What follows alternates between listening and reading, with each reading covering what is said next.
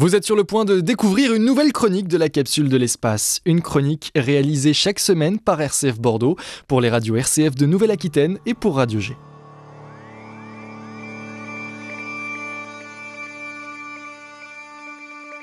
On termine cette émission comme chaque mercredi avec vous, Julien Rullier, bonsoir. Bonsoir Blandine. Des sondes envoyées dans l'espace, il y en a eu beaucoup.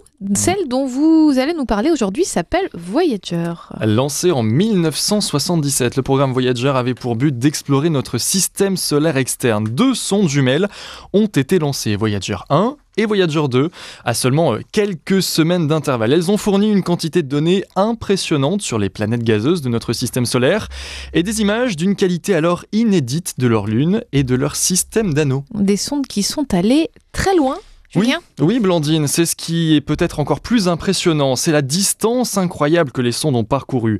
Voyager 1 est actuellement la sonde la plus éloignée de la Terre, à plus de 22 milliards de kilomètres. Et pourtant, elle continue de nous transmettre des données à intervalles réguliers, bien que de nombreux instruments aient été désactivés pour conserver un maximum de puissance électrique.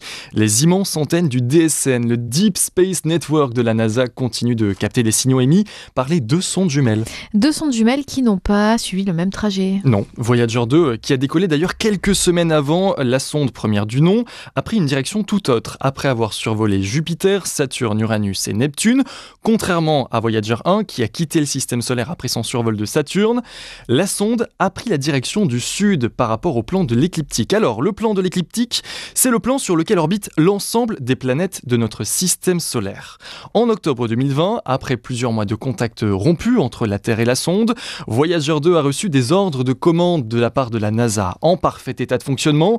L'appareil a confirmé la réception des ordres et a exécuté les commandes. Un vrai soulagement pour l'agence spatiale américaine qui maintient ainsi le contact avec l'une de ses sondes les plus éloignées de la Terre. Les sondes Voyager ne seraient-elles finalement pas des bouteilles à la mer, elles aussi? Ben oui, comme quoi, un peu si effectivement, en plus de, de l'exploration scientifique, le programme Voyager emporte également un message culturel important. Les sondes transportent une plaque d'or nommée Golden Record qui contient des enregistrements de musique comme celle que l'on entend en ce moment, de voix et de sons de la Terre, ainsi qu'une sélection de photos représentant notre planète et notre civilisation.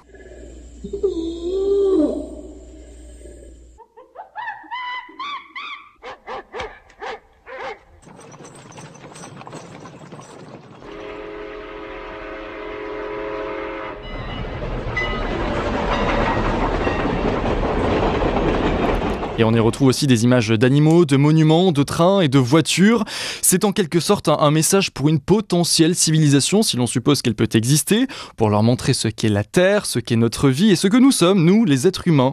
Le programme Voyageur a été un, formidable succès scientifique et culturel pour la NASA. Les données qu'il a fournies ont permis d'élargir notre compréhension de l'univers. On estime aujourd'hui que les communications avec les sondes voyageurs devraient cesser d'ici 5 ans.